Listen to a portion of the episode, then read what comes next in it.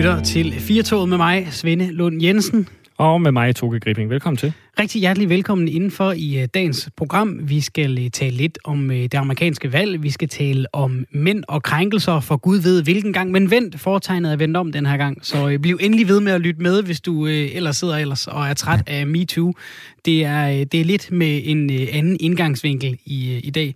Vi skal også kigge lidt ud i verden og se, hvad rejseguiderne går og laver. Fordi ja, der er stadig nogle af dem ude i verden, selvom ja, de, de ikke kommer og besøger dem. De sidder ikke her i Danmark og venter på at blive sendt ud igen. De sidder ude i verden og venter på, at der kommer nogle danskere. Det lyder helt skørt. Jeg har også øh, lejet øh, coronapoliti og øh, vil øh, følge op på det lidt øh, senere i programmet. Husk, at øh, du kan ringe til os 72 30 44 44, hvis du lige vil øh, blande dig i snakken. Du kan også sende en sms til os på 1424. Du skriver R4 og så et øh, mellemrum og så din øh, besked. Hvordan går du har det, Toge? Er der noget, der øh, fanger din opmærksomhed i den store verden? Jamen altså, det, jeg er jo en... Øh en type, Svend, der lever en, øh, en stor del af mit liv online. Ja. Jeg prøver også at komme ud i den virkelige verden. Øh, det er jo meget altså, corona Når man er meget online, som jeg er, så vil man jo også påstå, at online er jo også den virkelige verden. Det er jo ikke rigtige mennesker, der sidder derude. Nå, men det, noget, jeg faldt over, det var sådan set bare, øh, at øh, der gik sport i, i anledning af, at der blev snakket kødfri dage i sidste uge. Øh, og dele, at man ligesom spiste kød, ja. det er ikke noget problem med. Øh, man må spise, hvad man har lyst til. Øh, og så alligevel... Og så alligevel... så alligevel, så, øh, fordi nogle af dem, der har været ude at dele, det er jo politikere, der har delt sådan, jeg spiser det her, og det her, og det her. Øhm, Sidst det så... vi snakkede om det, så var der nogle venstrepolitikere, der gik i pølsevognen med det samme, ikke? Og øh, jo, lagde billeder op dernede fra. Og det er jo også lækkert med sådan en øh, død indianer i kanoen, eller hvad Ej, man haps, kalder haps, haps. det. Ja. Øh, Lars Kraup, han var ude med sådan en flæskesteg sandwich, og det der øh, ligesom fangede, øh, ikke kun mit øje, der er andre, der har bemærket det her, øh, det var sådan en salatmix, altså sådan en baby-salatmix. Er det ikke det, der hedder, hvor der både er noget rucola og nogle røde blade i, og lidt jo. spinatblade og sådan noget? Og det ser simpelthen øh, det ser forfærdeligt ud til en flæskesteg sandwich. jeg kan godt lide flæskesteg sandwich, jeg kan også godt lide det der salatmix der. Det skal bare holdes adskilt. Og det var så anledning til, at, øh, at, at, at der var nogen, der samlede nogle af de her all-time greats. Øh, nogen, det var Søren øh, Vilmos fra, fra Weekendavisen, der var ude og samle en, en masse af de her all-time greats, eller fails, eller hvad man vil kalde det, af, ja. af, af billeder, der er blevet delt. Der var også øh, Morten Messersmith, det var en anden anledning, men, øh, men hvor der trods alt bliver, bliver, bliver nævnt øh, gris på gaflen, men det var øh, en pølse, og så en lille portion øh, kartoffelmos. Ja. Og jeg tænkte, jamen, altså, jo, altså det, det vil jeg da også selv spise. Ja. Men jeg vil nok ikke dele det. Nej. Altså, jeg vil nok ikke dele Nej. det, men, men jeg har generelt aldrig helt forstået det der med at dele billeder af mad. At man som politiker deler billeder af mad, det kan jeg så ikke begribe. Nej. Altså, jeg har også... Øh, guderne skal vide, at jeg har øh, hvad der, været ude efter Mette Frederiksens leverpostejmad et par ja. gange. Jeg, jeg, jeg ser ikke... Jeg, jeg forstår det ikke. Altså, prøv at tænke på, hvis, hvis det var os, Svende, hvis, hvis nu... Jeg har spist øh, nat, yoghurt natural med mysli i dag, Svende. Ja. Og det er fordi, at jeg insisterer på at spise mejeriprodukter. Det, det ved jeg ikke. Jeg, ja. jeg, jeg, jeg, jeg, det, kan ikke helt, det kan ikke helt hænge sammen for mig. Sammen for mig. Det bedste det er, når, når man så lægger et billede op af tallerkenen, der er tom, og den, min yoghurt natural med mysli var, så lægger jeg noget. Ikke engang at tage et billede af det. Det er på et helt nyt plan. Min, øh, min favorit ud i den disciplin, det er faktisk Magnus Heunicke vores allesammens mm. sundheds- og ældreminister.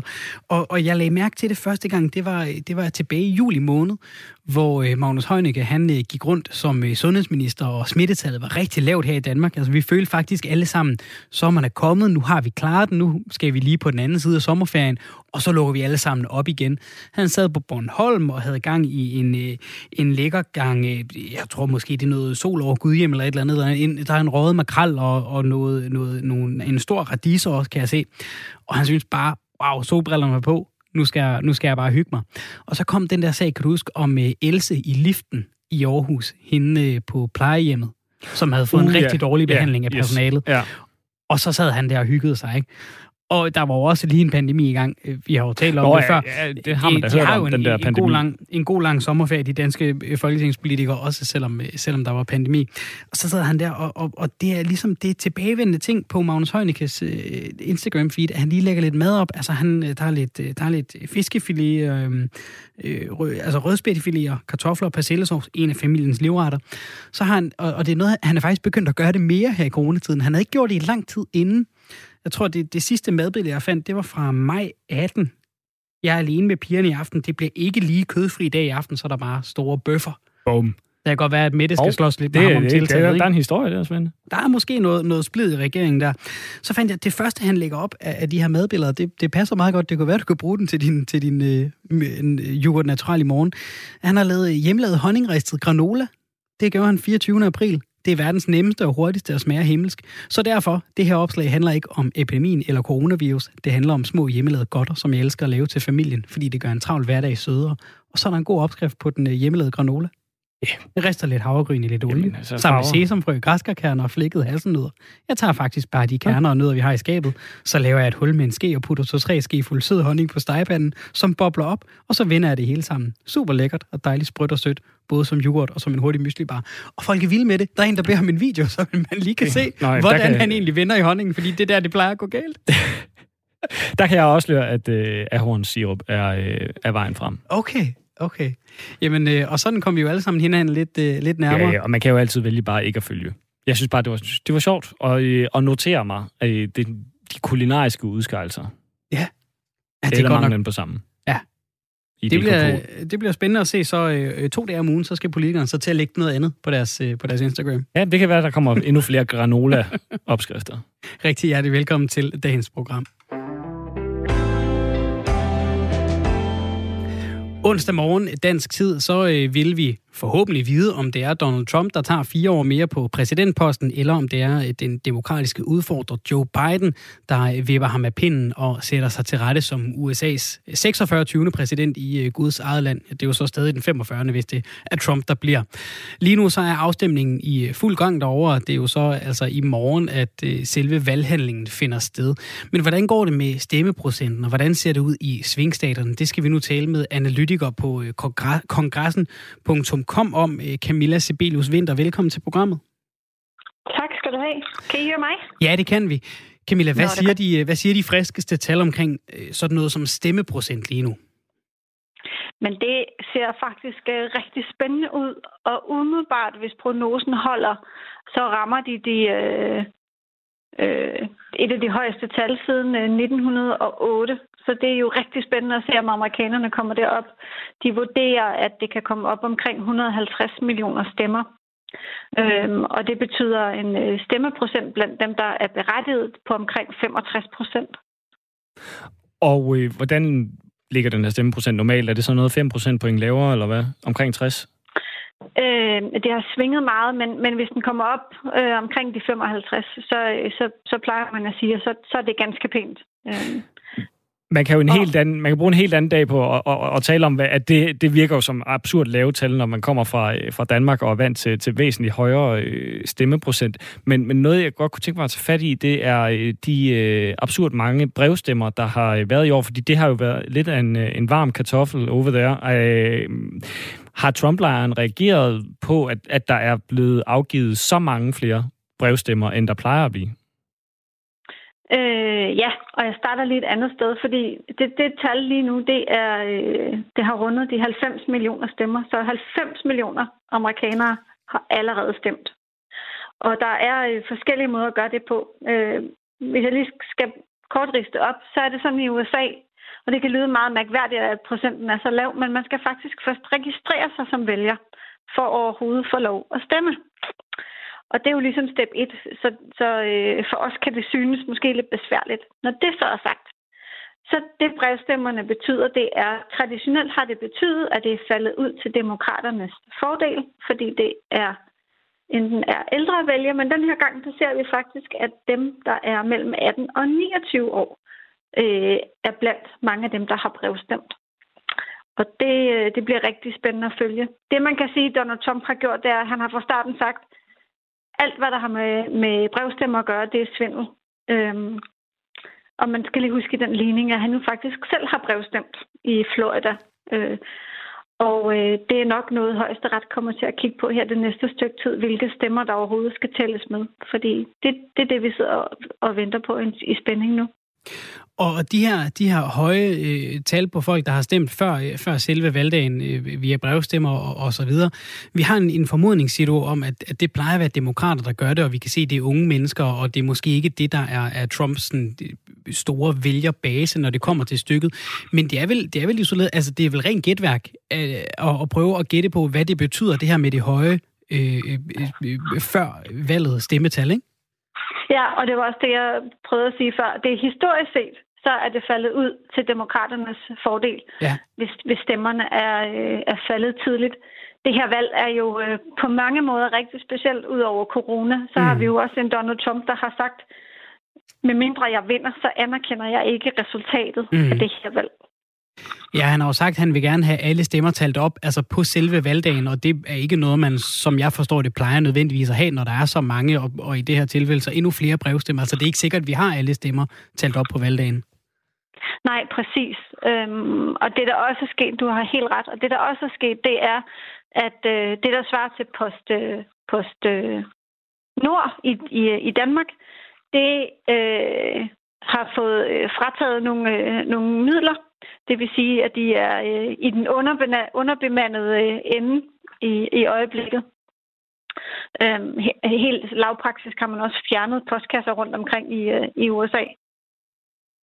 Og det er jo så de her ting, der har givet anledning til en diskussion om, jamen, hvorvidt altså, de her brevstemmer, og øh, de, er, de bliver indleveret korrekt og, øh, og så videre. Altså der er ligesom dem på begge sider. Der er nogen, der mener, øh, og det er jo Trump-støtterne ikke, der mener, at US Postal allerede er, er farvet næsten i deres, øh, i, i deres øh, omlevering. Og så, ja. øh, og så er der den anden lejr, som siger, at de selvfølgelig gør postvæsenet deres, øh, deres arbejde, og, øh, og de skal nok sørge for, at, øh, at brevstemmeprocessen øh, foregår øh, retmæssigt. Det er ligesom de to fløje, der er. Øhm, jeg kunne godt tænke mig at hoppe videre til øh, de frivillige i, i valgkampen, fordi hvad er deres øh, fokus? Øh, man kan jo sige, at der er en masse benarbejde, der normalt bliver lavet i coronafri USA øh, under sådan en valgkamp, som man måske ikke har kunne lave i samme grad. Så hvad, hvad har deres fokus været på? Jamen, øh, hvis vi lige starter på toppen af, på toppen af det, så øh, Donald Trump han rejser rundt i North Carolina, Pennsylvania, Wisconsin og Michigan, og Joe Biden kommer til at bruge det næste døgn tid, døgns tid i Pennsylvania og Ohio.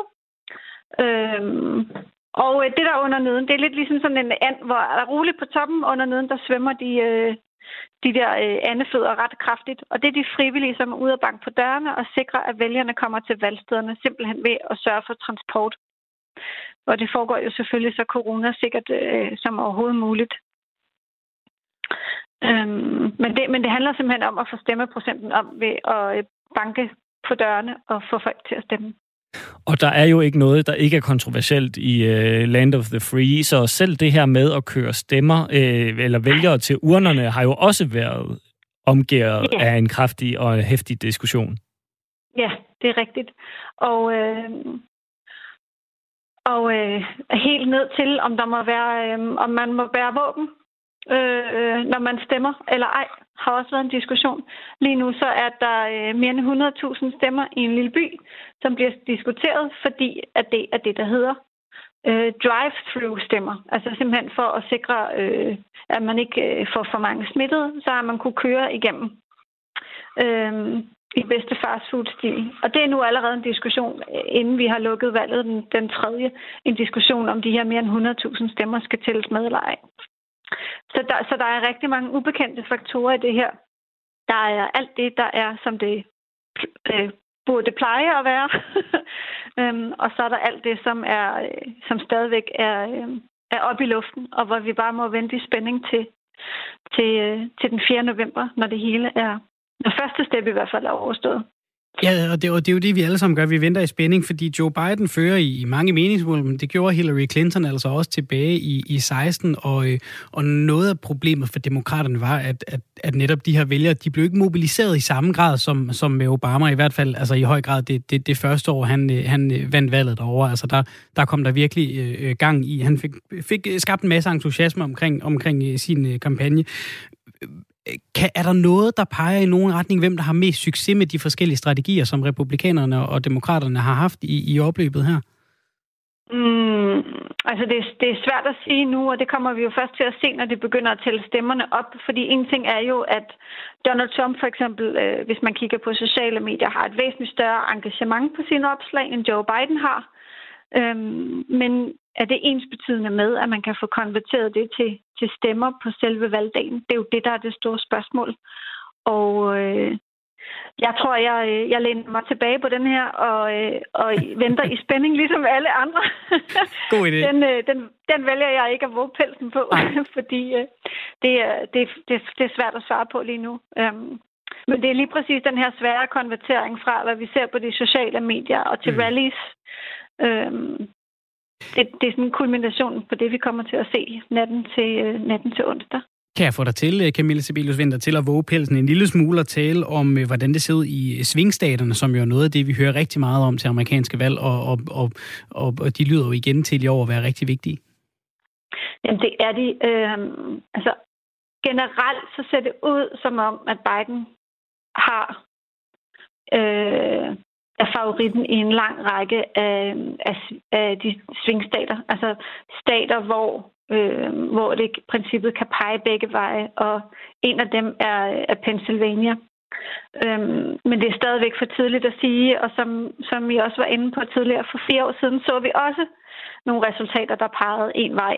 Øhm, men, men ikke umiddelbart øh, faldt sådan ud, da stemmerne endelig blev stillet, øh, blev talt op. Men Pennsylvania er en af dem, jeg vil kigge på.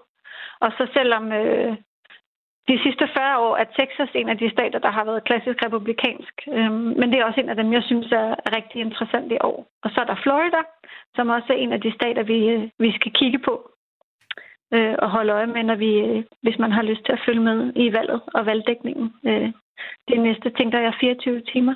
Ja, jeg skulle lige til at sige, netop nu nævnte du selv øh, Texas, øh, og, og det er jo en af de stater, hvor man kan se, at, at folk i meget, meget høj grad har stemt tidligere end, end, end, end, end tidligere år, især omkring de større byer, som jo så øh, måske kan man, kan man øh, forestille sig læner lidt mere demokratisk end, end de store landområder.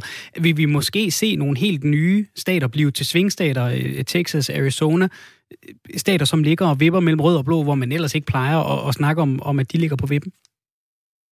Ja, altså, der er så mange ubekendte faktorer i det her, at på papir, så bør Trump vinde Texas.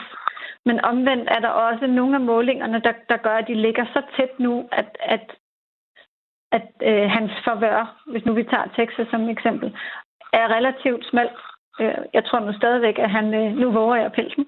jeg tror mm. stadigvæk, at, øh, at Trump vinder i Texas. Øh, men, men det bliver rigtig, rigtig spændende, og som du siger, så er der mange stater, der stadigvæk er i spil og kan, øh, hvis dem, der lytter med, kender de her kort, hvor der er henholdsvis øh, blå for demokraterne og rød for republikanerne, så er der en masse grå, typisk grå stater, mm. øh, som er dem, som er, som er i vælten og som kan gå begge veje. Og øh, det er typisk dem, hvor der også er mange valgmandsstemmer øh, på spil. For eksempel Florida hvornår kan man egentlig, hvis tingene går nogenlunde, som de plejer, med den antagelse, hvornår kan man så cirka forvente et resultat? Er det onsdag morgen, når man øh, står op her i Danmark, eller hvad?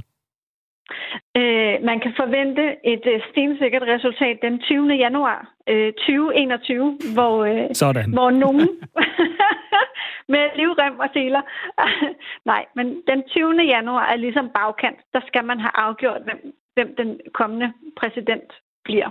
Mm. Om det så er en genindsættelse af Donald Trump, eller om det bliver øh, Joe Biden, øh, der kan træde ind i, øh, i det ovale kontor.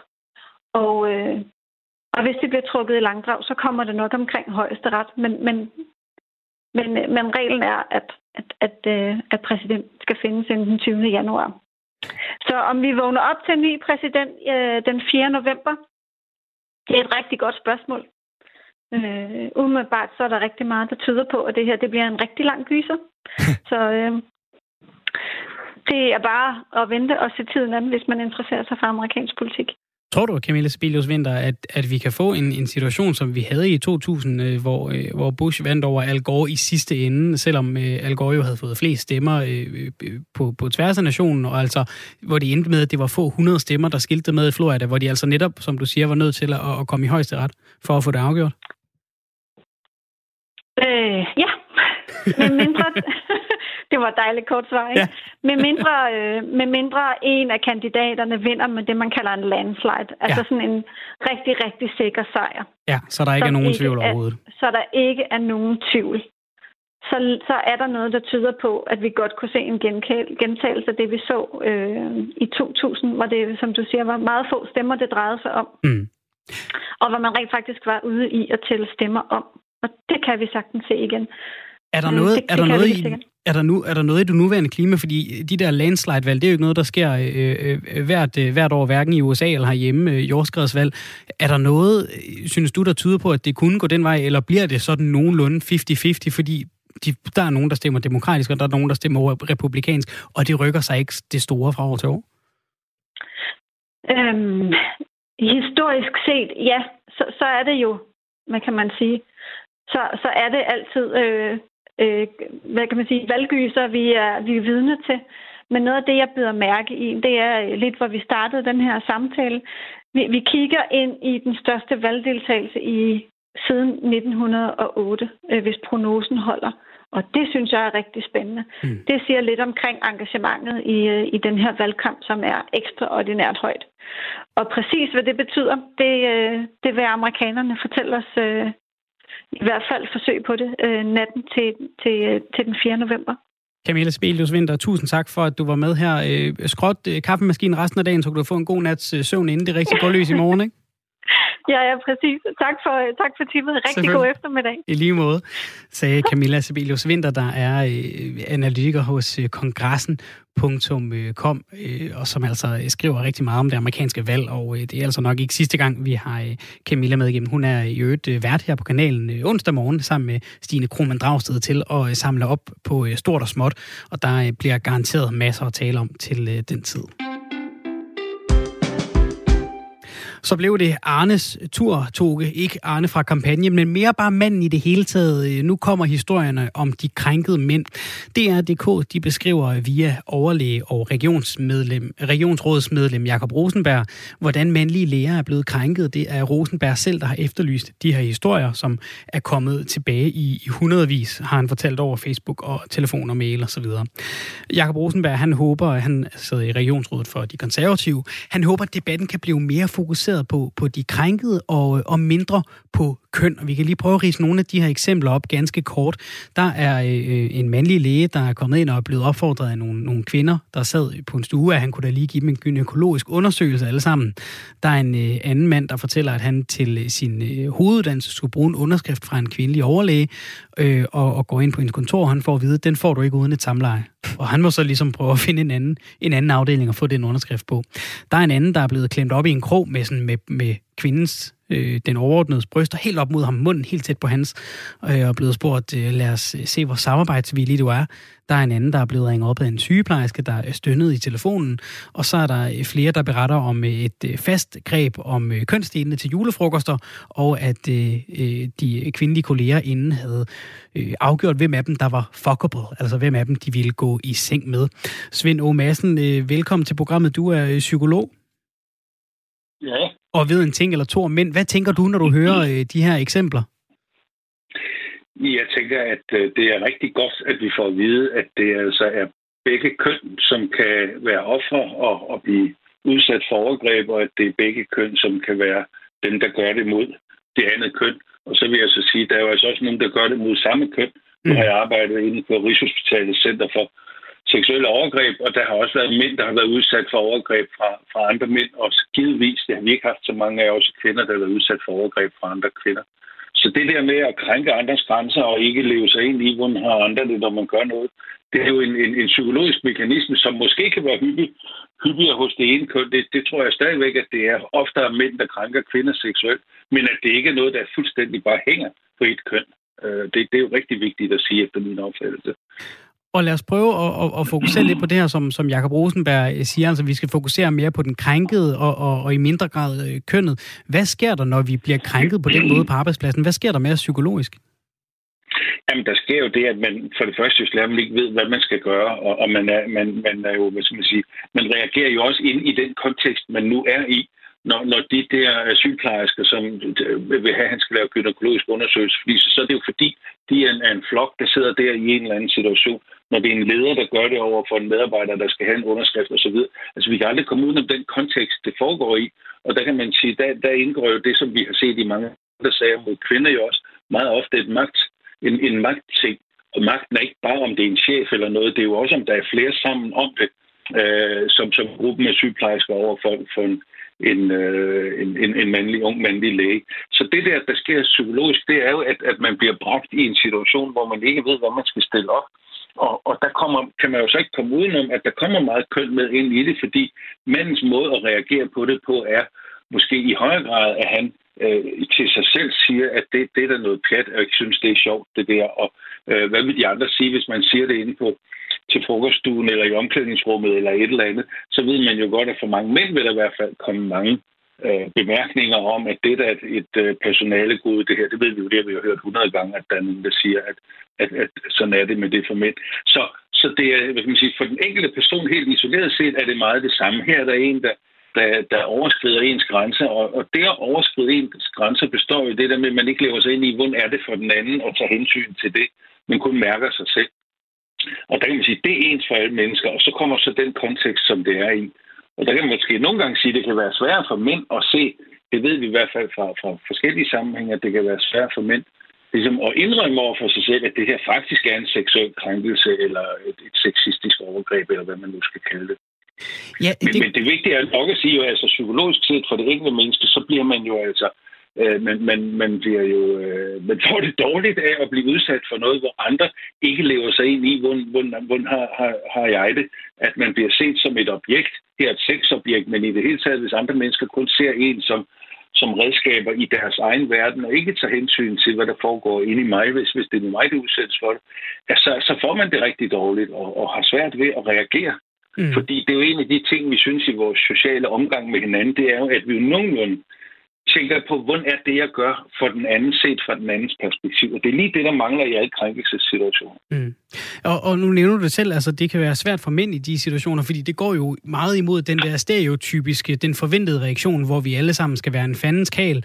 Øhm, og, ja, og, og der er jo skrevet mange historier i de grå sider om, om øh, så kommer man op som gymnasieelev til øh, engelsklæreren, og så for at få et 13-tal, så skal man lige kravle ned under skrivebordet mm. eller et eller andet. Det er jo drømmen at komme hjem tilbage til kammeraterne, ikke?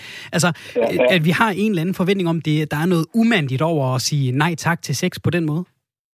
Ja, det, det, det er jo virkelig et helt, helt forkert billede af, af mænd. Altså tanken om det er, at de er ligeglade med, hvem fanden de er sammen med, eller hvad det er, eller hvad der sker, bare de får sex, og bare de får udløsning. Det er det, der er så grotesk, og derfor jeg også har plæderet meget for i hele den her debat, at det er rigtig vigtigt også i vores syn på mænd, at det med, at der er gensidighed, at der er samtykke, at det er lige så vigtigt for mænd, som det er for kvinder, fordi det er jo virkelig en nedgørende måde at se på mænd på, hvis man kun tænker dem, at det er nogen, der, der bare er ude for at tilfredsstille sig selv. Her ser vi nu, at sådan er det altså bare ikke. Og, og jeg kunne ikke lade være med, lige inden jeg snakkede med jer, og, og se et, et indlæg fra en eller anden øh, biologiprofessor, som har skrevet i Altinget i dag, og sagt, vi kan lige, der er ikke noget at gøre, vi må bare finde os i det. Sådan er mænd biologisk, og sådan er kvinder biologisk. Jeg kunne ikke lade være med at håbe, at han havde set lige præcis det indlæg, som I henviser til på Danmarks Radio, hvor det viser sig, at der er masser af mænd, der udsættes for nøjagtigt det, som kvinder også bliver udsat for fra kvinder. Så det der med, at det hele bare er det biologiske køn og krybdyrhjernen og hvad de bruger som begreber, er jo helt håbløst. For det handler om vores opdragelse, det handler om vores kulturelle omgang og sociale omgang med hinanden for at, at, at forstå det her og for at ændre på det. Men hvorfor er det så, at vi har så dårlig en opfattelse af det? Altså, det tog lang tid, før man begyndte at, øh, at tale om og anerkende, at det faktisk kunne være overskridende, grænseoverskridende for, øh, for kvinder at blive udsat for den her ting, og nu er man så ved at indse det samme, og at det faktisk også foregår. Altså, det er lidt som om, at der er sådan en form for tonedøvhed over for alt det her. Ja, og, og det, jeg tror, det er meget vigtigt, at det har altså rigtig meget med sex at gøre, og på, på området sex har vi haft en eller anden form for tilgang til det, der netop hedder, at det er bare noget, der kører, det er ikke noget, der kan godt være selvfølgelig råd om dit og dat og dut, men, men det er ligesom ikke noget, der er en del af den sociale omgangsform, vi har. Altså, det har jo altid været sådan, at, at øh, øh mænd, de skulle bare tilfredsstilles, og nu kan vi se, at kvinder har, har, kommer ind på banen i de her sammenhæng på nøjagtigt den samme måde, at man, når det er sex, så har jeg bare mit eget behov. Og der tror jeg bare i mange andre at vores måde at omgås med hinanden på, der har vi dog drøftet en hel del om, øh, hvordan vi skal opføre os over for hinanden. Men det har vi gjort meget, meget lidt i forhold til, til seksuel omgang med hinanden. Og det er også svært at tale om, og det er tabu, og hvordan bliver børnene opdraget i den her sammenhæng, og alle de der ting. Der, der tror jeg, vi virkelig i den kommende tid kommer til at tænke en hel masse over, og snakke en hel masse om, hvad, hvad er det egentlig, det handler om det her med sex, og så er det med magt, der er blandet ind i det. Men, men, men sex er jo drivkraften i, i alle sammenhænge, ikke? Og, og det tror jeg bare, at for drenges opdragelse, pigers opdragelse og alt det der, der, der bliver det en dagsorden, vi kommer til at snakke rigtig meget om fremover. Ja, vi har fået en sms fra Leo i Roskilde. Han skriver, da jeg var 14 år, bad min bror øh, mig følge en pige hjem. Hun var 23. Hun tog, hun tog tøjet af mig og sig selv. Vi havde samlet. Jeg var i chok, skriver Leo fra, fra Roskilde. Det er jo også, der, der er jo ikke lige blevet spurgt, men han har så ikke været øh, i en situation, hvor han lige kunne sige, hov, vent, hvad er det, der sker her? Øh, må jeg spørge dig, øh, Svend Madsen, øh, altså nu kan vi jo også læse i de her eksempler på, på, på DR.dk, altså hvor der er en, en, en øh, mandlig studerende, der kommer ind som en del af sin hoveduddannelse og skal have en underskrift fra en kvindelig overlæge. Hun siger, mm. det får du ikke uden samleje. Så han øh, ja. går igen og finder en anden til at skrive under.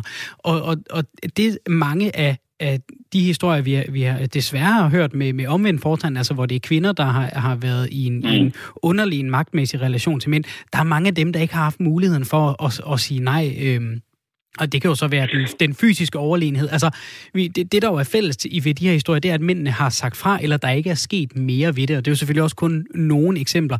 Er det nødvendigt ja. for os at have den her snak nu, når vi lige er ved endelig at have fat i debatten om, at mænd skal behandle kvinder ordentligt? Kommer vi ikke til at miste fokus, eller kan vi godt snakke om to ting på samme tid? Nej, altså det, jeg håber heller ikke, at ideen med ham overlægen, det er for de konservative, at han vil skifte fokus, fordi jeg synes, det er rigtig vigtigt, at det er alle mennesker, det er alle menneskers øh, krænkelse af alle mennesker. Altså, det er alle mennesker, der bliver krænket, som har ret til at få den her samtale, som har ret til at tale om det. Og, og øh, jeg synes, der er mange ting, der er køn ind i det, fordi magtpositionerne er meget ofte knyttet til køn, men vi kan se, at for eksempel sundhedsvæsenet er jo meget interessant, fordi nu kommer der et kæmpe stort flertal af kvindelige læger, som dermed også vil være overordnet over nogle unge øh, mandlige og kvindelige læger.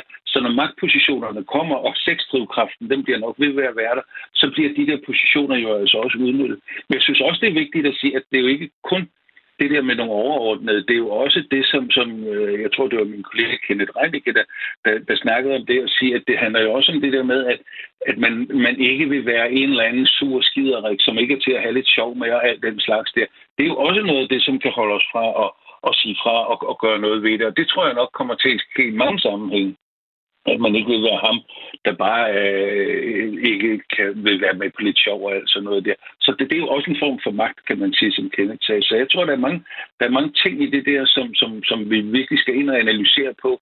Og der tror jeg, at det kan ikke nytte noget at sige, at, at øh, det så kun er noget, som, som kvinder er ofre i. Øh, som, som jeg nævnte i, i, i vores Center for Seksuelle Overgreb på Rigshospitalet, har det igennem alle årene ikke ret mange, og helt klart statistisk helt overvældende med kvinder, men der har også været mænd hele tiden, som er udsat for overgreb af forskellige slags. Og selvfølgelig foregår det også i alle mulige andre sammenhæng. Jeg tror, at, at øh, vi skal sørge for at gøre rigtig meget for at fastholde, at det her det er noget, kvinder har rejst, fordi de er blevet udsat for overgreb, og det skal de have deres fulde opbakning til at gøre noget ved, og det skal vi alle sammen være med til at gøre noget ved. Og så håber jeg også, at de kvinder vil være med til også at sige, selvfølgelig er der også mænd, der bliver udsat for det, og der er også kvinder, der gør det, og de skal have nøjagtigt de samme rettigheder, nøjagtigt den samme snak fremover. Øh, så kommer vi i virkeligheden også meget bedre til at forstå det.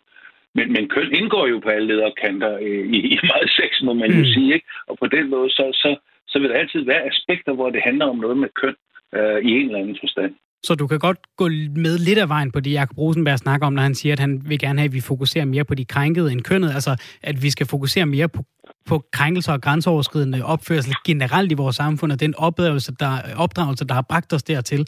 Men vi kan ikke ja. helt glemme, det jo er kønnet, når vi snakker sex. Nej. Så jeg synes, at han har fuldstændig ret i, at vi skal se på alle krænkelser. Herunder skal vi bruge vores forståelse af køn til at forstå, hvad det er, der foregår i både den ene og den anden krænkelse. Det tror jeg er rigtig vigtigt. Og så kan jeg se, at jeg får en sms her, der er en, der skriver, I skal lige citere korrekt, det var ikke en kvindelig overlæge, der bad om samleje for at give en underskrift, det var en personaleansvarlig. Så fik vi også lige det rettet. Tusind tak okay, for, ja. Øh, for, de, for de gode ører derude. Pernille har også skrevet... meget, nej. Nej, det er det. Pernille har også skrevet en, uh, Svend hun skriver, som lesbisk har jeg også oplevet andre kvinder være meget grænseoverskridende, øh, så nej, kvinder er ikke bedre end mænd. Det er, det, er, det har jeg også, jeg kender også flere tilfælde, hvor det har været noget, der er foregået, også i lesbiske miljøer. Så, så det er jo meget vigtigt at sige, det er jo i højere grad nogle personlighedstræk, som i vores forhold til, til sex og, det, og, og den relationer, som findes måske mere udbredt hos nogle mænd, men, men som findes hos blandt mennesker af begge køn. Ingen tvivl om det. Tak for, øh, at det også bliver bragt frem. Du skal have tusind tak for, at du øh, stillede op her, Svend Aage Madsen, til at øh, gøre os klogere på det emne. Det var en fornøjelse, som altid. Tak skal du have. Ha' en god hej, dag. Hej. hej. Dag. Måde, hej.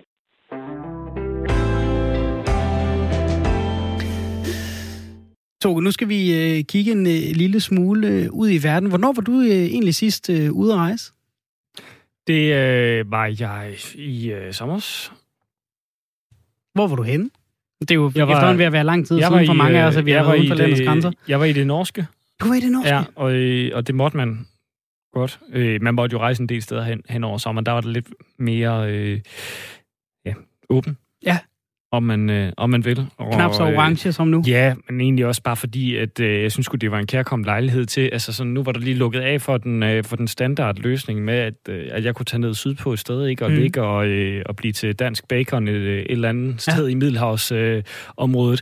og, øh, og så tog jeg nordpå i stedet for, øh, fordi at jeg, jeg har sådan lidt gået og tænkt over, at jeg kunne godt tænke mig at komme ud i sådan lidt mere harsk øh, natur, end, end, end, end det, jeg oplever, når jeg er afsted. Jeg er godt klar over, at der er også bjerge og alt det der sydpå, ikke?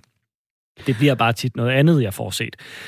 Og så var Norge ligesom det oplagte øh, svar. Og harsk, det er jo ikke det, man normalt forbinder med sådan en all-inclusive øh, ordnet øh, rejse, hvor man øh, ikke rigtig skal gøre så meget andet, end at lave et par klikker hjemme, og så ellers bare sætte sig ind i flyveren, og så bliver man ellers øh, busset hen til alle de steder, øh, man skal hen. Har du prøvet at rejse med, med sådan, hvor der var rejseguide og, og, og så videre? En gang, og det var første og sidste gang. Okay. Det gider jeg ikke. Det var, synes jeg, helt- det var helt forfærdeligt. Også Hvor var fordi det den der bus, vi sad i, den havde ikke aircondition, der virkede, og øh, hvad hedder, øh, jeg skal ikke nævne nogen navn, der var en, der sad lige ved siden af mig, der kastede op. Øh, det gik galt. Okay. Øh, det, det, så, så det var jeg ikke, øh, det var jeg ikke så stort i humør til Nej. øh, senere hen. Så, så, så det var første og sidste gang. Okay. Og så lige siden da, der, øh, da jeg var afsted med mine forældre og sådan noget, så var vi... Øh, så fandt vi en eller anden lejlighed, øh, mm. eller hvad, hvad man nu kunne, kunne lege, altså da de, øh, da de ligesom kom lidt mere til muffen, og, ikke, øh, og vi ikke skulle afsted med teltet hver gang. Mm. så, øh, så blev det en ferielejlighed, i stedet for at, at være på hotel med all inclusive. Okay.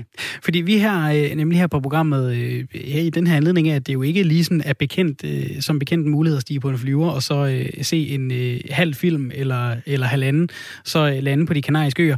Ja, det kan man jo ikke øh, længere, så, så når vi nu ikke kan flygte fra den kolde danske vinter til øh, varmere himmelstrøg, så har vi undret os over, jeg vide, hvad rejseguiderne egentlig går og bruger tiden på? Altså sidder de bare øh, derhjemme, øh, kører de med bussen øh, op og ned ad Nørrebrogade i Mhm. København og siger, på højre side, der kan I se. Altså, hvad, hvad gør man, øh, når man er øh, en, en, øh, en cirkushest, der ikke har noget savsmuld og øh, bolder sig i? Velkommen til dig, Signe Frost Larsen. Tusind tak. Du er øh, senior team manager på øh, Tenerife og har ansvaret for rejseguiderne. Øh, er du stadig på Tenerife? Ja, det er jeg. Hvorfor? Det er jo fordi, at vi gæster fra nogle andre europæiske lande, der jo heldigvis anser de kanariske øer for at være en sikker rejsedestination. Så vi har stadigvæk lidt gæster her, som vi bliver nødt til at tage os af. Og hvad, hvad laver man Men- så? Øh, hvad, hvad får man som, som guide tiden til at gå med, når der er lidt færre gæster, end der plejer at være? Vi er jo så også lidt færre guider, så vi har Okay. jo en del, desværre, der stadigvæk sidder hjemme i Danmark og venter på, at vores danske gæster kan komme tilbage. Vi savner dem jo hernede. Øh, men dem, der er hernede, de får jo tiden til at gå med og altså først arbejde, se til, at øh, vores gæster kan få en sikker og tryg ferie. Og så, som, så omgås vi jo hinanden privat uden for arbejde også, og vi kan jo stadigvæk gå på restaurant eller tage på stranden eller ud og se noget af den fantastiske natur, vi har her på Tenerife. Så hverdagen, den, den ligner til dels den, vi havde før, med nogle andre tiltag og retningslinjer. Men, øh, men vi hygger os stadigvæk både med hinanden og med vores gæster. Så bare fordi danskerne ikke øh, kommer til øh, de kanariske øer for tiden, så ligger I ikke bare på stranden og drikker pina coladas øh, 24-7? Nej, det gør vi ikke. Signe Frost Larsen, du øh, har jo ansvaret for, øh, for rejseguiderne, men men er det så blevet mere overkommelig opgave nu, eller hvad, når der er lidt færre dernede på, øh, på øen, eller, øh, eller har du stadigvæk travlt med at, at koordinere og, og sørge for, at, øh, at der er guides til, til, til de turister, der, der har lagt kursen forbi? Altså, jeg har stadigvæk travlt med at koordinere hernede. Absolut. Der er jo også nogle tiltag og retningslinjer og sådan noget, vi skal følge hernede. Og jeg tror også, der er mere brug for os måske, end der var før, vi, øh, før covid kom til. Øh, gæsterne har lidt mere brug for, altså for, vi kommer med nogle retningslinjer for dem, for at de kan føle, at de har en tryg ferie. Øh, så de vil, hellere, de vil gerne se guiderne ude på hotellerne, så det har vi travlt med lige nu. Hvor kommer øh, de fleste egentlig fra? Jeg tænker sådan, hvem er det, der, der er mest ud at rejse her øh, nu, når, altså, når der er altså, strikser coronatider? Vi, ja, lige nu der har vi tyske gæster. Vi har også nogle engelske gæster lige nu, men de, øh, de annoncerede jo et lockdown. Øh, men ellers vi Belgien, Holland, Tyskland, Østrig, Schweiz, Polen hernede. Må jeg spørge, Signe? Og så har vi svensker også faktisk fra et af de nordiske lande. Men altså, vi kunne godt tænke os at kunne byde velkommen til vores danske gæster igen hernede. Vi har jo, uh, det er jo rejsemål normalt. Gæster, det kan da bestemt mærkes, at de ikke er her lige nu. Og jeg er sikker på, at der er mange danskere, der glæder sig til, øh, til de kan komme tilbage. Må jeg spørge, øh, Signe, de ting, I plejer at, at, at håndtere som rejseguide måske, det er jo sådan noget, hvor er der en god restaurant, eller hvor kan vi tage hen, så der både er noget for børn og voksne, eller åh, vi er måske blevet snydt nede ved et biludlejningsfirma, kan I lige hjælpe os med lidt kommunikation med dem? Altså nu står I og skal være, øh, og skal være hobbybiologer og prøve at rådgive om det ene og det andet, og forvirre turister om, hvad må man, hvad må man ikke. Har det været en svær overgang? Altså, det er jo også, man står også lige pludselig med, med meget ansvar, ikke? Jo, det gør vi. Men jeg synes også, vi er klædt godt på til det. Altså, vi, vi får god information både her fra Tenerife, fra myndighederne omkring, hvilken tiltag retningslinjer. Vi har også et godt samarbejde med hotellerne omkring tiltag, er der på dem, som vi bliver nødt til at rådgive vores gæster om, så de kan følge. Så det er en lidt anden verden, vi er i lige nu, end, øh, end vi var i før marts. Men altså, langt de fleste gæster kommer jo stadigvæk hernede for at få en, en god ferie. Øh, og de vil stadigvæk gerne have råd til, hvilken restaurant de skal gå på, eller hvor er den bedste strand og så videre. Så meget af det er stadigvæk det samme, vi tager os af. Hvordan har udviklingen været siden efter marts? Altså har der været nogle perioder, hvor der slet ikke har været nogen to, turister på øerne, altså hvor, hvor, hvor I slet ikke har haft noget at lave, eller er, det, eller er der bare, du ved, som du, som du fortæller, øh, skruet lidt ned for, for blusset i forhold til normalt? Ja, ej, ej, altså den 11. marts, hvor at øh, det hele det begyndte at lukke ned, der lukkede de kanariske jo også fuldstændig ned. Øh, og der evakuerede vi alle vores gæster hjem. Øh, og så har det stort set stået på hele rejsebranchen, jeg tror i hele verden, øh, frem til juli, hvor det begyndte at åbne lige så stille op igen. Mm. Så øh, det er stadigvæk, altså selvom at jeg prøver at være optimistisk og synes, at vi har mange gæster hernede, så er det nok mange gæster i forhold til juli, og ikke mange gæster i forhold til marts. Vi kan helt klart mærke, at der at, at vi mangler mange lande, der skal åbne op, og selvfølgelig så skal folk jo også være klar til at rejse igen. Mm. Har du det lidt øh, som altså violinisten på Titanic, altså at, at det kan blive svært at komme op på et normalt niveau igen? Øhm, altså på den korte bane, så kan det, altså så tror jeg ikke, at vi kommer til at have det samme antal gæster, som vi havde hernede sidste vinter. Men på den lange bane, så tror jeg bestemt, at der stadigvæk vil være efterspørgsel efter rejser, når verden begynder at åbne mere op igen. Der har været en del snak om herhjemme i Danmark, om at når man skal på restaurant, og når man skal på bar og så videre, så er det mundbind på, og, øh, og alt det der. Hvordan er det nede på de øh, kanariske øer, eller i hvert fald øh, mere specifikt Tenerife? Det er det samme. Øh, vi har hele tiden brugt mundbind, så snart vi er ude i det offentlige rum for at passe på hinanden. Øh, og det er det samme, når du sætter dig ned på en restaurant, så må du gerne tage det af. Men så snart du rejser op, så er det på med det igen. Og det synes jeg, alle er gode til at følge her. Men det har ikke været noget på noget tidspunkt, men det har også været siden marts. Signe Frost øh, Larsen, øh, senior, senior team manager på øh, Tenerife. Du skal have tusind tak for at være med her. Vil du ikke love at nyde solen lidt for, for alle os hjemme i Danmark? Vi har måttet glæde os over, at det har været 16 grader og regnvejr i dag. det skal jeg gøre. Jeg jeg sende lidt sol hjem til jer. Vi har masser hernede der omkring i dag. Ej, jeg er næsten glad for, at uh, telefonen lige hakkede lidt, da du sagde, hvor mange grader der var, så vi ikke fik det med. Tusind tak, Signe Fors Larsen. Tak, fordi jeg måtte være med. Naturligvis. Og vi uh, har lige en, en enkelt person mere, vi kan tage med ind i ferielejligheden her. Det er dig, Mikkel Hansen, kommunikationschef hos TUI. Velkommen til programmet. Tak skal du have.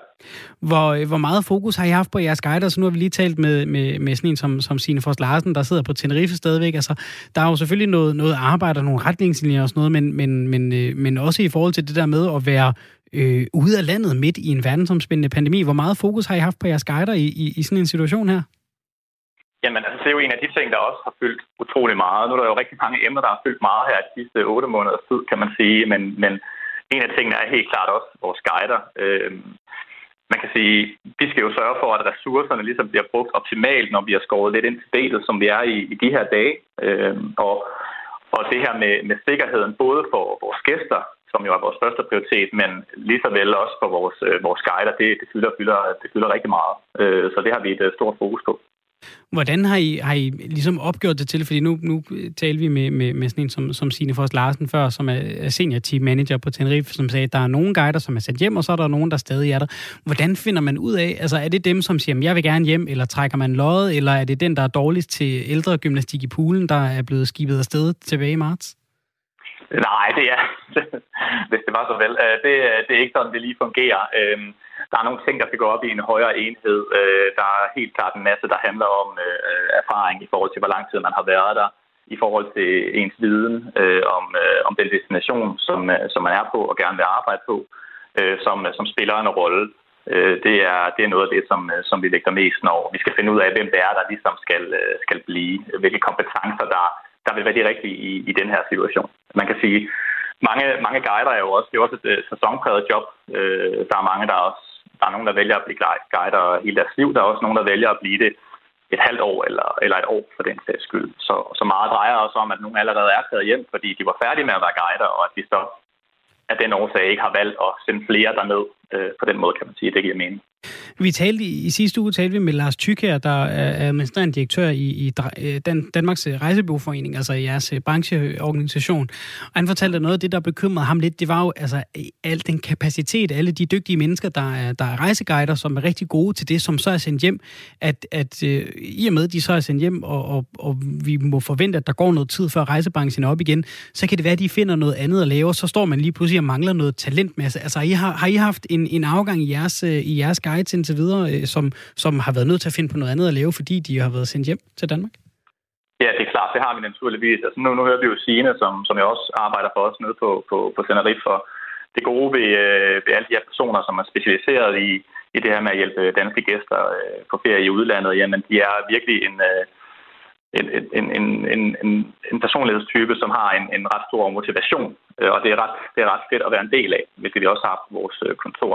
Det er klart, der har været en nedgang, og det er klart, det er et problem. Et problem. Hvis man kigger på, altså for rejsebranchen generelt, der kan man jo sige, at du skal bare slå katastrofe op i synonymer, hvor man skal starte fra en ende af. Øh, og det er ligesom det, der beskriver situationen, som ser ud lige nu. Og det er jo også et problem i forhold til, om man kan fastholde øh, de personer, som er rigtig gode til det, øh, de laver, og som vi har brug for også fremadrettet, når verden forhåbentlig begynder at, at åbne op igen. Samtidig skal vi også skære i vores forretning, fordi at realiteterne er jo nu engang, som de er. Øh, så der er jo også nogen, der naturligvis øh, ikke har mere arbejde på grund af coronakrisen. Og det er ikke kun gældende for os, det er jo gældende for hele rejsebranchen. Det er en meget, meget, meget svær og meget ubehagelig situation, øh, vi alle sammen står i de her dage. Nu hører vi lige fra, øh, fra, fra Tenerife, at øh, jamen, det, står, øh, det står der værre til, end, end det vil gøre i en normal sæson, men, men, men det står ikke helt skidt til. Altså er der nogle steder, hvor I bare simpelthen har øh, ja, pulled the plug, som man siger, og så bare hævet alle hjem? Altså for der er, der er ikke nogen, der rejser derhen øh, i, i øjeblikket, eller er det sådan en kraftig nedskalering over, over hele verden, men stadigvæk med nogen, der rejser afsted? Øhm, jeg har ikke overblik over præcis destinationer. Man kan sige, øh, allerede tilbage i foråret, der så vi jo øh, et land som Italien, det er rigtig, rigtig hårdt ramt af coronavirus. Og allerede dengang, der, øh, der kigger vi jo selvfølgelig på, på efterspørgsel i forhold til vores, vores gæster her hjemme i Danmark, om interessen for at komme til Italien, den er der, og den var der jo slet ikke. Så er det klart, så begynder vi at, at lukke en destination som Italien fuldstændig ned for vores vedkommende. Det er jo så hovedsageligt øerne i Italien, vi sender gæster til der. Øhm, så det har man gjort. Der er jo også, Grækenland er jo, er jo lukket ned nu, kan man sige. Øhm, men ja, det er lukket ned, fordi på grund af rejsevejledning, men sæson, øh, på grund af sæsonen, så er det også, øh, så er det også lukket ned. Øh, så der er langt størstedelen af de destinationer. Vietnam øh, havde vi jo også, øh, som var blevet mere og mere populært. Den har vi også valgt at lukke ned. Øh, og der er det klart, der er der jo ikke nogen grund til at have nogle øh, danske guider til at rende rundt, hvis øh, der ikke kommer nogen gæster eller nogen, nogen fly fra, fra Danmark dertil. Så der er flere destinationer, hvor vi, hvor vi simpelthen ikke har, og jeg kunne nok blive ved med at, med at finde, finde flere, hvis jeg havde en detaljeret liste over, over lande. Øhm, så det er der helt sikkert. Øh, Mikkel Hansen, øh, nu har vi jo alle sammen øh, skulle finde på nye måder at gøre tingene på. Vi holder møder over Zoom, og måske drikker man drinks over Zoom, og holder fødselsdag over Zoom, og alle sådan nogle ting, som, som vi har gjort fysisk, som vi så har været nødsaget til at gøre digitalt. Har I fundet på en eller anden genial ting inden i jeres øh, udviklingsafdeling, som, som har kunnet give rejsebranchen et digitalt lag i fremtiden? Altså fordi I, I lever af at sende folk ud i verden, og det kan man jo ikke i samme grad lige nu. Har I fundet på en eller anden smart øh, metode, som, som I også kan, kan bruge øh, fremover i en mere digital retning? Altså man kan sige, øh, i forhold til digitale, så er det mere i, for, i forhold til den måde, vi arbejder sammen på. Og det har vi egentlig været meget vant til, for TUI er jo en, en, en, en kæmpe stor forretning med, med 70.000 ansatte, så, øh, så vi er vant til at arbejde digitalt. Øh, jeg mindes tilbage i februar, vi har lavet noget, vi kaldte en TripAlizer, hvor man kunne lidt digitalt i det, hvor man kunne få en 4D-oplevelse af det at være på ferie. Jeg har ikke været i den siden, men øh, det var faktisk en ret fed oplevelse. Det kunne være, at man skulle prøve at stille den ud på strået på et tidspunkt og, og genindføre den. Øhm, Udover det, så er der ikke som sådan noget digitalt, vi har, vi har lanceret. Vi, er, vi har prøvet at tænke kreativt, specielt i de tider, hvor rejsevejledningen den er gået meget op og ned. Landet er blevet åbnet og lukket lidt på, på meget række, så vi har skulle tænke kreativt i forhold til, hvor vi vælger at placere vores flyvemaskiner fra hvilke lufthavn til hvilke destinationer, for at give det mest mening. Øh, jeg vil sige, at det er den måde, vi har været nødsaget til at tænke kreativt på. Øh, så har vi lanceret skiferie uge 7, så må vi se, om det kan blive til noget, kan det forhåbentlig, og, og ferie har hjemme i Danmark som en anden løsning, at man også kan bestille det, selvom vi uhovedsageligt sender folk til, til udlandet. Så vi prøver alt, hvad vi kan, men, øh, men lige nu der er øh, rejsevejledning noget af det, der gør det utrolig svært at være i rejsebranchen, fordi vi sælger jo på grund et produkt, som, som der frarådes. Mikkel Hansen, helt, helt kort her til sidst. Nu har vi talt om rejseguides, og noget af det, der jo tit øh, er indbegrebet af dem, det er sådan en altså nærmest overstadig entusiasme, og, og du lyder jo også øh, ved godt mod her, øh, øh, selvom vi jo øh, sidder i, og kigger ud på, på et verdenskort, som er øh, meget orange, når vi kigger på sådan noget risikovurderinger. Er du optimistisk stadigvæk på, på branchen og Tuis vejen? Ja, for nu sidder jeg jo, ligesom vi kigger på det, det du nævner her, så sidder jeg jo også lige nu og kigger ud på en hel masse regnvejr her i København. øh, og, og jeg er ret sikker på, at, øh, at rejseløsen, den, den stadig er der. Det, det hører vi i hvert fald. Der findes stadig alle de danskere, som egentlig bare gerne vil afsted, som også har set, at smittetallet på de kanariske øer, det går den rigtige vej, og det kun er på 33 lige nu. Øh, så der findes en, øh, en, en utålmodighed nu, øh, som, som ikke var lige så meget til stede i foråret, hvor det hele var meget nyt. Så jeg er optimistisk både på, på branchen og på Turis vegne, men der skal også til at ske noget, fordi det er ikke en holdbar situation, at, at, at tingene skal være, som de er lige nu. Altså, øh, det er ikke noget, der kan, der kan holde i, i længden. Du skal have tusind tak for at være med her. Selv tak. Mikkel Hansen, som er kommunikationschef hos TUI.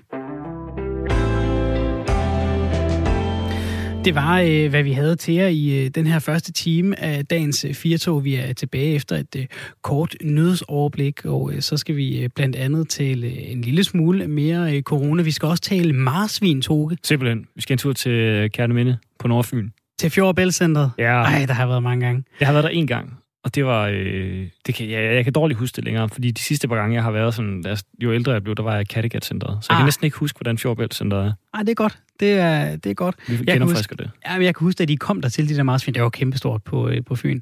Vi skal høre, hvad, hvad de går og råd med. Vi skal også øh, en tur til bordet og, øh, og snakke om lidt øh, mad og, øh, og det at øh, spise sammen. Toge, så øh, har vi jo tidligere på... Øh, i den her time snakket om, vi fik en sms, det kan man jo altid gøre, man kan skrive ind til os på 1424, R4 et mellemrum, og så øh, en besked. Vi taler om en artikel på DR.dk, vi talte med Svend O. Madsen, der er psykolog, fordi DR.dk har en artikel om nogle øh, mænd i lægefaget, som er stået frem med krænkelser. Ja. Og øh, en af de historier, der er fremme, en af dem, som, som tager overskrifter, det er en, en mand, som kommer ind og skal bruge en underskrift på nogle papirer, og så får at vide, du får ikke en underskrift uden samleje.